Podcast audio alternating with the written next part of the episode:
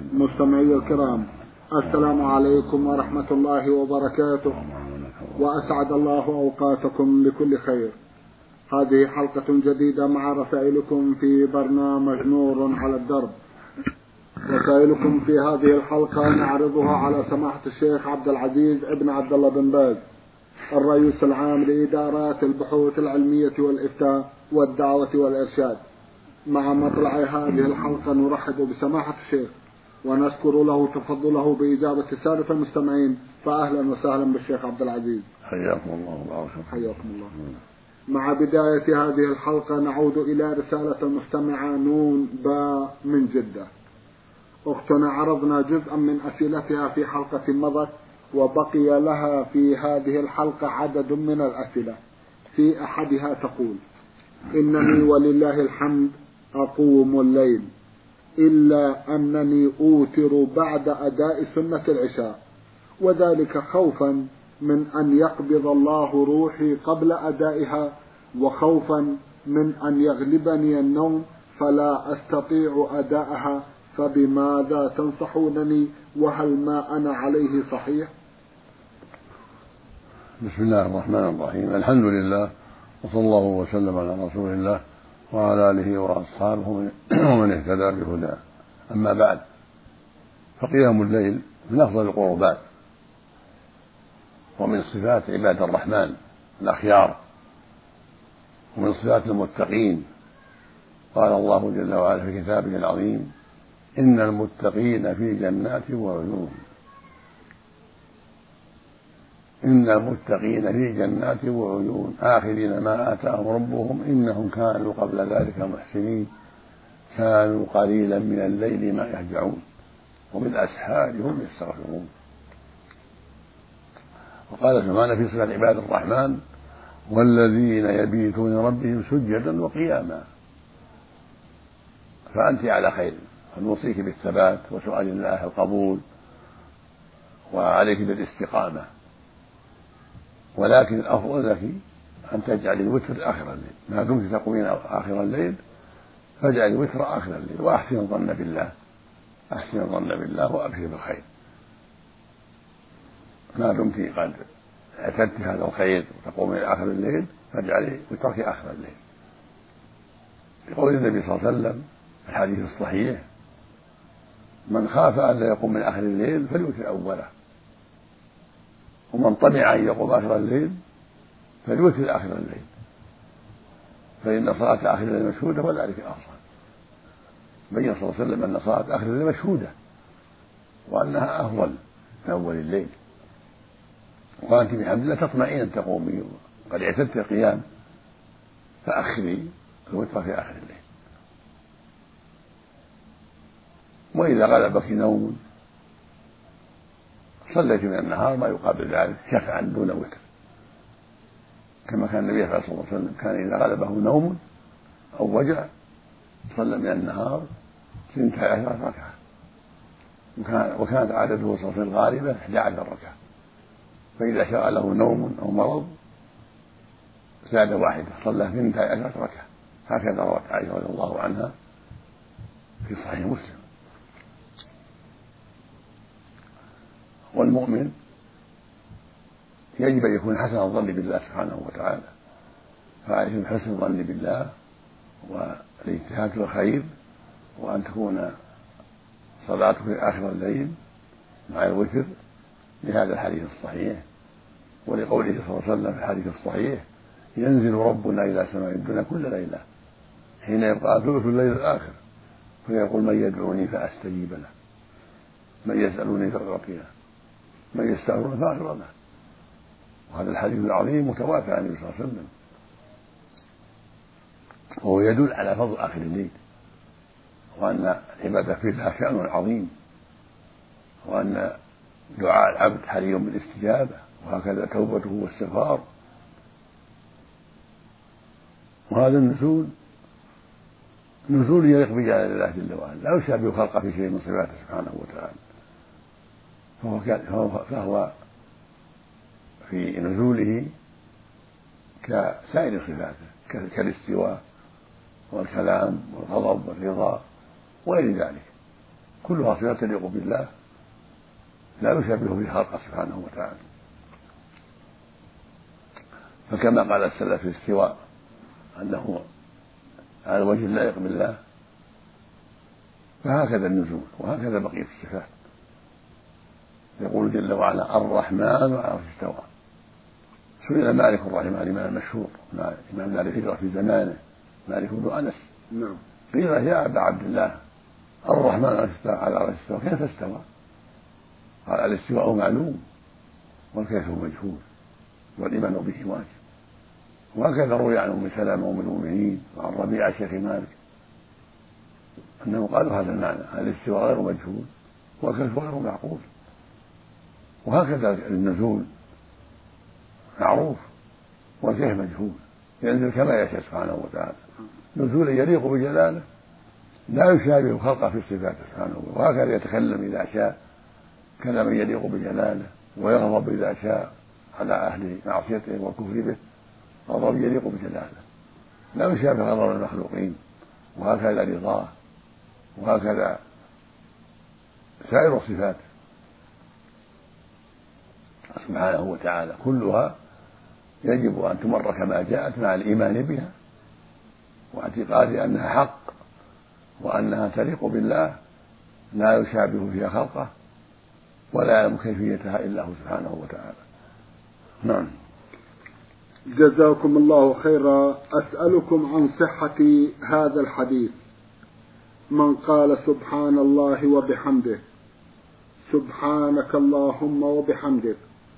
أشهد أن لا إله إلا أنت أستغفرك وأتوب إليك.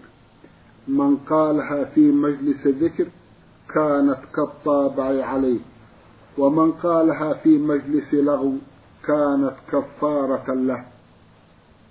هذا الحديث صحيح ويقال له كفارة المجلس. هذا الذكر يقال له كفارة المجلس. فالسنة لمن قام من المجلس أن يقول هذا الكلام. سبحانك اللهم وبحمدك أشهد أن لا إله إلا أنت أستغفرك اللهم وأتوب إليك. سواء كان مجلس علم أو مجلسا عاديا للكلام والخوض في حاجات الناس. السنة لمن قام من المجلس يقول هذا الكلام. فهو طابع على الخير وكفارة لما قد يقع من اللغو في المجلس. وهذا الحديث كسائر الأحاديث المطلقة يحمل على أنه كفارة لما يقع من الصغائر. أما الكبائر فلا بد لها من توبة. الكبائر من الذنوب لا بد لها من توبة.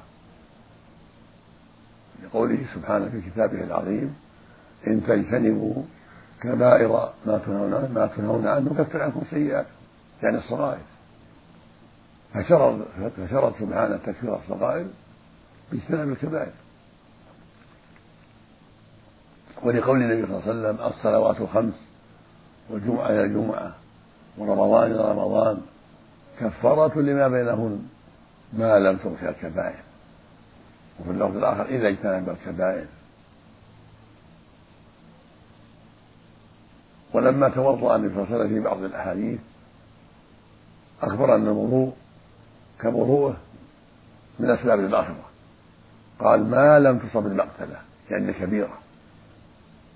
فدل ذلك على أن الكبائر تمنع المغفرة فالواجب على المؤمن والمؤمنة الحذر من جميع السيئات كبيرها وصغيرها لأن لأن فعل الصغائر يجر إلى الكبائر ولأنه قد يعتقد أنها صغيرة وهي كبيرة لجهله بالكبائر. فالحزم كل الحزم تجنب الصغائر والكبائر جميعا. وجاء عنه صلى الله عليه وسلم قال إياكم ومحقرات الذنوب فإن لها من الله طالبا. وفي اللفظ الآخر فإنها تجتمع حتى تهلكه. لكن من تجنب الكبائر غفر الله له. الصغائر باجتنابه الكبائر. فضلا منه واحسانا سبحانه وتعالى. نعم. جزاكم الله خيرا. تقول لقد اختلط على الناس أمر الأحاديث التي يقرؤونها أو يسمعونها. هل هي صحيحة أم ضعيفة؟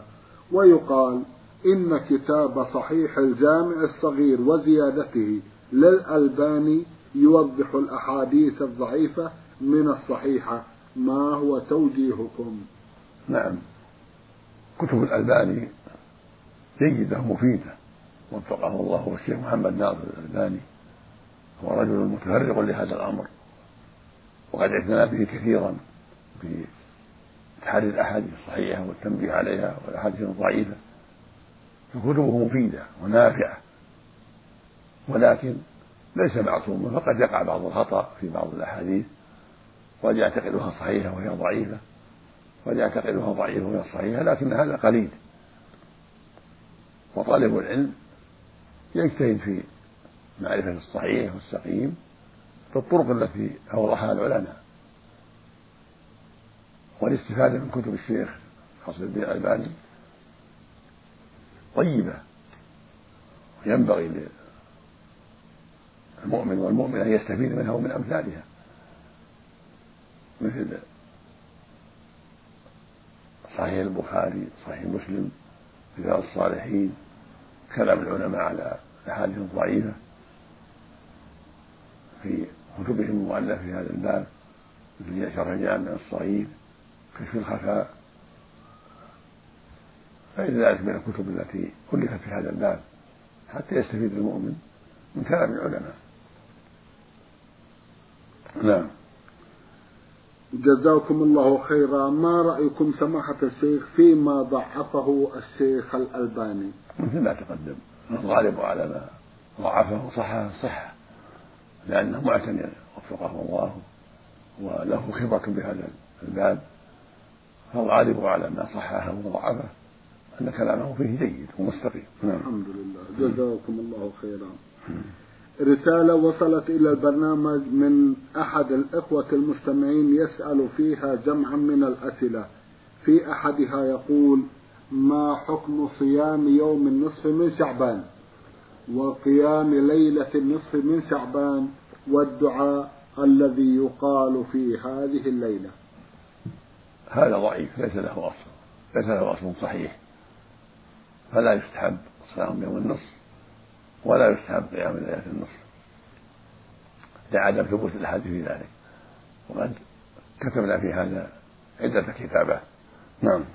جزاكم الله خيرا. يقول عندنا في أغلب المساجد بعد الانتهاء من الصلاة نجد جميع المصلين بصوت واحد مرتفع يقولون نستغفر الله العظيم الذي لا إله إلا هو الحي القيوم ثلاثا. ثم يقولون بصوت مرتفع أيضا ثلاثا يا أرحم الراحمين ارحمنا. مع العلم بأن بعض المأمومين بعد تسليم الإمام يقوم لإتمام صلاته بإتيان ما فاته من ركعات وهم يشوشون عليه بارتفاع أصواتهم. ونقول لهم الاستغفار يكون في السر ولكن يقولون الوارد عن الرسول كان يقرأه جهرا أي قراءة الأذكار دبر الصلاة جهرا. ما هو توجيهكم وما هو القول الصحيح؟ جزاكم الله خيرا. هذا العمل الذي ذكرتم هذا لا, لا يشرع. وإنما الاستغفار عند السلام. إذا سلم من الصلاة استغفر ثلاثا وقال اللهم أنت السلام ومنك السلام تباركت يا ذا الجلال والإكرام. يستغفر ثلاثا بكلام يسمعه من حوله كما كان النبي يفعل عليه الصلاة والسلام. ثم يأتي بذكره المشروع لا إله إلا الله وحده لا شريك له له الملك وله الحمد وهو على كل شيء قدير. لا حول ولا قوة إلا بالله. لا إله إلا الله ولا نعبد إلا إياه. له النعمة وله الفضل وله الثناء الحسن لا إله إلا الله يصير له الدين ولو كره الكافرون. اللهم لا مانع لما أعطيت ولا معطي لما منعت ولا ينفع ذا الجد منك الجد هذا هو المشروع. يرفع صوته بذلك رفعا لا يشغل المصلين بل يكون رفعا متوسطا.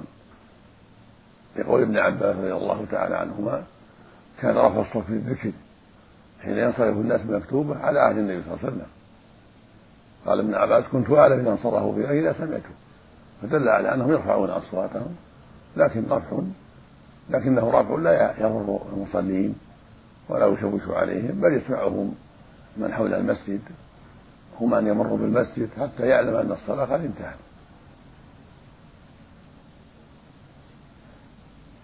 ويستحب أيضا مع ذلك أن يسبح ويحمد ويكبر ثلاث وثلاثين مرة كل واحد من المصلين. سبحان الله والحمد لله والله ثلاث وثلاثين مرة. الجميع تسعة والسبعون ثم يقول تعالى لا إله إلا الله وحده لا شريك له له ملكه وله حمده على كل شيء قدير. هذا مشروع. أوصى به النبي صلى الله عليه وسلم وبينه للأمة وأخبر أنه يكفر به الخطايا. ويستحب أيضا بعد الصلاة الفريضة أن يقرأ آية الكرسي. الله لا إله إلا هو الحي القيوم الإمام والمأموم والمنفرد بينه وبين نفسه. ويقرأ قل هو الله بمعوذتين كذلك بعد كل صلاة. ويكرر السورة الثلاث في المغرب والفجر ثلاث مرات. يكرر السورة الثلاث في المغرب والفجر ثلاث مرات كما جاءت بذلك السنة عن النبي عليه الصلاة والسلام. هذا هو المشروع بعد الصلوات. نعم. جزاكم الله خيرا. يقول نعلم جيدا أن من السنة قول آمين بعد قراءة الفاتحة بالصلاة. بحيث يجهر بها في الصلاة الجهرية ونسر بها في الصلاة السرية. ولكن عندنا في المسجد يقولون آمين في الصلاة الجهرية بعد قراءة الفاتحة في السر ولا يرفعون بها أصواتهم ويقولون إن ذلك مذهب الإمام مالك. ما هو توجيهكم؟ الصواب رفع الصوت بها. كما كان يفعل يفعل صلى الله عليه وسلم والصحابة يفعلون. فإذا قال ولا الضالين يقول الإمام آمين وهم كذلك. يقول النبي صلى الله عليه وسلم إذا قال ولا الضالين فقولوا آمين. فهو وافق قوله قول الملائكة غفر له ما تقدم من ذنبه. فالسنة رفع الصوت بها من الجميع الإمام والمأموم جميعا. والمنفرد في الجهرية. هذا هو السنة. نعم. جزاكم الله خيرا. يقول عندنا يقولون دعاء القنوت في صلاة الصبح بصوت مرتفع. وأنا قرأت في كتاب فقه السنة للسيد سابق أن القنوت في صلاة الصبح غير مشروع إلا في وقت النوازل يقنت فيه وفي سائر الصلوات الخمس. ما الحكم في ذلك؟ الصواب مثل ما قال السيد سابق مثل ما ذكرتم عن السيد سابق. السنة ألا يقرأ ألا يكر ألا يقرأ في الفجر إلا عند النوازل وهكذا بقية الصلوات في النوازل إذا نزل المسلمين حادث حرب ونحوه يقرأ الإمام والمأمومون يسألون الله جل وعلا رفع ذلك ودفع ذلك عن المسلمين وأن ينصر دينه ويعلي كلمته. كما كان النبي يقنط في النوازل عليه الصلاة والسلام.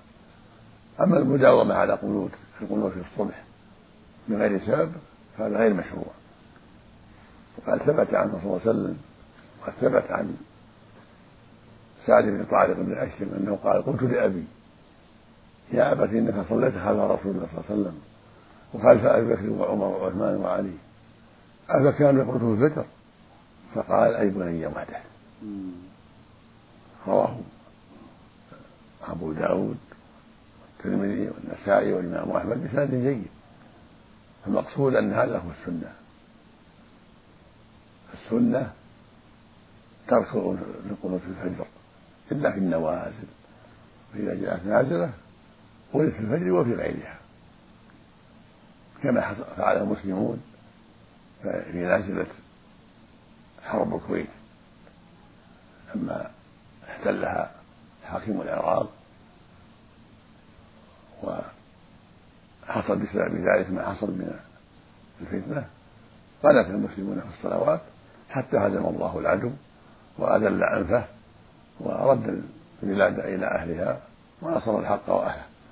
نسأل الله أن ينصر دينه ويعلي كلمته. اللهم آمين. جزاكم الله خيرا. أيضا يقول عندنا في أغلب المساجد يقولون بعد الانتهاء من الأذان وبعد قول لا إله إلا الله يقولون بصوت مرتفع وفي الميكروفون الصلاة والسلام عليك يا سيدي يا رسول الله. إلى آخر ما يقولون. ما الحكم في مثل هذا العمل؟ هذا غير مشروع في بعد الأذان لا في المكبر ولا غيره. الأذان ينتهي عند لا إله إلا الله بس ولا يزيد المؤذن شيئا. لكن يصلي على النبي صلى الله عليه وسلم بصوت آخر غير صوت الأذان. وهكذا من سمع الأذان يصلي على النبي صلى الله عليه وسلم ويقول اللهم رب هذه الدعوة التامة والصلاة القائمة. آت محمدا الوسيلة والفضيلة وابعثه مقاما الذي وعدته إنك لا تخلف هذا هو المشروع. يقول صلى الله عليه وسلم لما قيل أن المؤذن يقولون يقولوننا قال عليه الصلاة والسلام قولوا مثل ما يقولون. ثم صلوا علي فإنما صلى علي صلاة وصلى الله عليه بعشرة. ثم سأل الله لي الوسيلة فإنها منزلة من الجنة لا تنبغي إلا لعبد من عباد الله وأرجو أن أكون له فمن سأل هذه الوسيلة حلت له الشفاعة. وقال صلى الله عليه وسلم من قال حين يسمع النداء اللهم رب هذه الدعوة التامة والصلاة القائمة آت محمدا الوسيلة والفضيلة وبعثه مقاما مقاما محمودا الذي وعدته. حلت له الشفاعة. رواه البخاري في الصحيح. زاد البيهقي بسند جيد إنك لا تدخل في المئات وقال عليه الصلاة والسلام إذا سمعت المؤذن فقولوا مثل ما يقول. هذا السنة. هذا المؤذن يجاب يعني نجيب كما قال بصوت منخفض. وإذا فرغ يصلي على النبي صلى الله عليه وسلم والمؤذن يصلي عليه لكن بصوت منخفض غير صوت الأذان. ثم يأتي اللهم رب هذه إلى آخره. نعم. جزاكم الله خيرا. رسالة وصلت إلى البرنامج من أحد الإخوة المستمعين. ضمنها جمعا من الأسئلة في أحد أسئلته يقول هل هناك عشيرتان في الصين؟ باسم يأجوج ومأجوج. وهل هم الذين ذكرهم الرسول صلى الله عليه وسلم في حديثه؟ وإن لم يكونوا فمن هم؟ يأجوج ومأجوج. طائفتان من بني آدم. في الشرق الأقصى. يخرجون في آخر الزمان. وأغلب الظن أنهم من سكان الصين وما حولها لأنهم من الشرق الأقصى. وقد قام ذو القرنين سدا بينهم وبين الناس كما ذكر الله في القرآن في سورة الكهف. هم من بني آدم ويخرجون في آخر الزمان بعد الدجال. ثم ينزل الله عليهم نغفا في رقابهم مرضا في رقابهم فيموتون. وهذا في زمن عيسى عليه الصلاة والسلام. فإن الدجال إذا خرج ينزل الله عيسى فيقتل الدجال. ويخرج ياجوج وماجوج في زمن عيسى. ثم يميتهم الله ويقضي عليهم. وأغلب الظن وظاهر القرآن الكريم وظاهر أخبار القرنين انهم في جهة الشرق جهة الصين وما حولها. نعم. جزاكم الله خيرا. هل يجوز أن أغمض عيني عند الصلاة علما؟ أن قلبي يخشع أكثر عندما أغمض عيني. الأفضل عدم الإغماض. صرح جمع من العلم بكراهة ذلك. فالأفضل عدم الإغماض وإن أغمضت فلا حرج عليه لا يضر الصلاة. لكن يكره عند جمع من العلم الإغماض. فالأحسن أن لا تغمض عينيك وتقبل على صلاته وتخشع فيها والحمد لله. نعم. جزاكم الله خيرا. حدثونا بحديث صحيح عن الدجال ومن أين يأتي وكم حكمه؟ الدجال جاءت به أحاديث متواترة عن النبي صلى الله عليه وسلم أنه يخرج في آخر الزمان وأنه يأتي من جهة المشرق من خلة بين العراق والشام وأنه يعيث الأرض فسادا ويطأ الأرض كلها. إلا مكة والمدينة فإن الله يحميهما منه. ثم ينتهي إلى الشام ينتهي إلى فلسطين إلى اليهود هناك. وينزل الله عيسى ابن مريم فيحصره هناك ثم يقتله هناك في قرب الأردن كما جاءت في الأحاديث الصحيحة. ويقتله المسلم معه فإن عيسى عليه الصلاة والسلام يغزو ومعه المسلمون فيقتله بالود لا من هناك في فلسطين في القدس يقتله بحربته كما جاء في الحديث الصحيح والمسلمون معه يقتلون اليهود قتلة عظيمة. جاء في الحديث النبي صلى الله عليه وسلم أن المسلمين يقاتلون اليهود فيقتلونهم ويسلطون عليهم. وأن الشجر والحجر ينادي يا مسلم يا عبد الله هذا يعود هذا يهودي تعال فاقتلهم.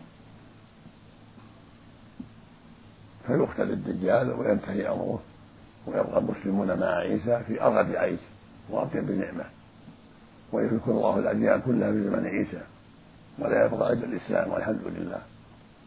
ثم يملك الله عيسى يتوفاه الله كما توفى من قبله من الأنبياء عليهم الصلاة والسلام. وهو حين ينزل من السماء يحكم بشريعة محمد صلى الله عليه وسلم. لا بشريعة الإنجيل بل هو كأحد أمته لكنه أفضلها نبي من الأنبياء فيحكم بشريعة محمد عليه الصلاة والسلام لا بشريعة التوراة والإنجيل. ولهذا في الحديث أنه قال عليه الصلاة والسلام ينزل بكم مريم حكما مقسطا ويؤمكم منكم. يعني يؤمكم بكتاب الله وسنة الرسول عليه الصلاة والسلام. نعم. جزاكم الله خيرا. يقول هل وجب علي إذا سمعت أذان صلاة الفجر عندما أستيقظ من النوم لم ألحق بالصلاة إلا نادرا؟ فهل يجب علي عندما أعلم أنني لم ألحق بالجماعة أن أصلي في البيت أم ألحق بالمسجد كيفما كان الحال؟ الواجب عليك السعي المسجد والبدار بذلك. يقول النبي صلى الله عليه وسلم من سمع النداء فلم يأتي فلا صلاة له إلا من عذر. قيل ابن عباس ما هو العذر؟ قال مرض أو خوف. وجاءه صلى الله عليه وسلم رجل أعمى فقال يا رسول الله ليس لي قائد. يقود المسجد فهذه من رخصة نصلي في بيتي. فقال عليه الصلاة هل تسمع النداء بالصلاة؟ قال نعم. قال فأجب فأنت عليك أن تجيب وتبادر. وإذا كانوا يبكرون بادر. تأهب للصلاة قبل الأذان تأهب لها حتى تدرك إخوانك. ما لم تسمع النداء والمسجد قريب عليك أن تبادر. وتصلي مع إخوانك وتحذر الكسل. نعم. جزاكم الله خيرا. سماحة الشيخ في ختام هذا اللقاء أتوجه لكم بالشكر الجزيل.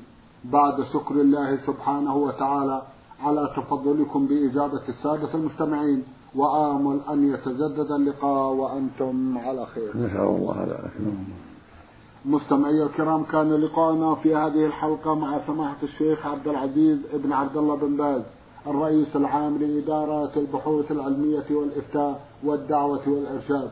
شكرا لسماحته. وأنتم يا مستمعي الكرام شكرا لحسن متابعتكم. وإلى الملتقى وسلام الله عليكم ورحمته وبركاته.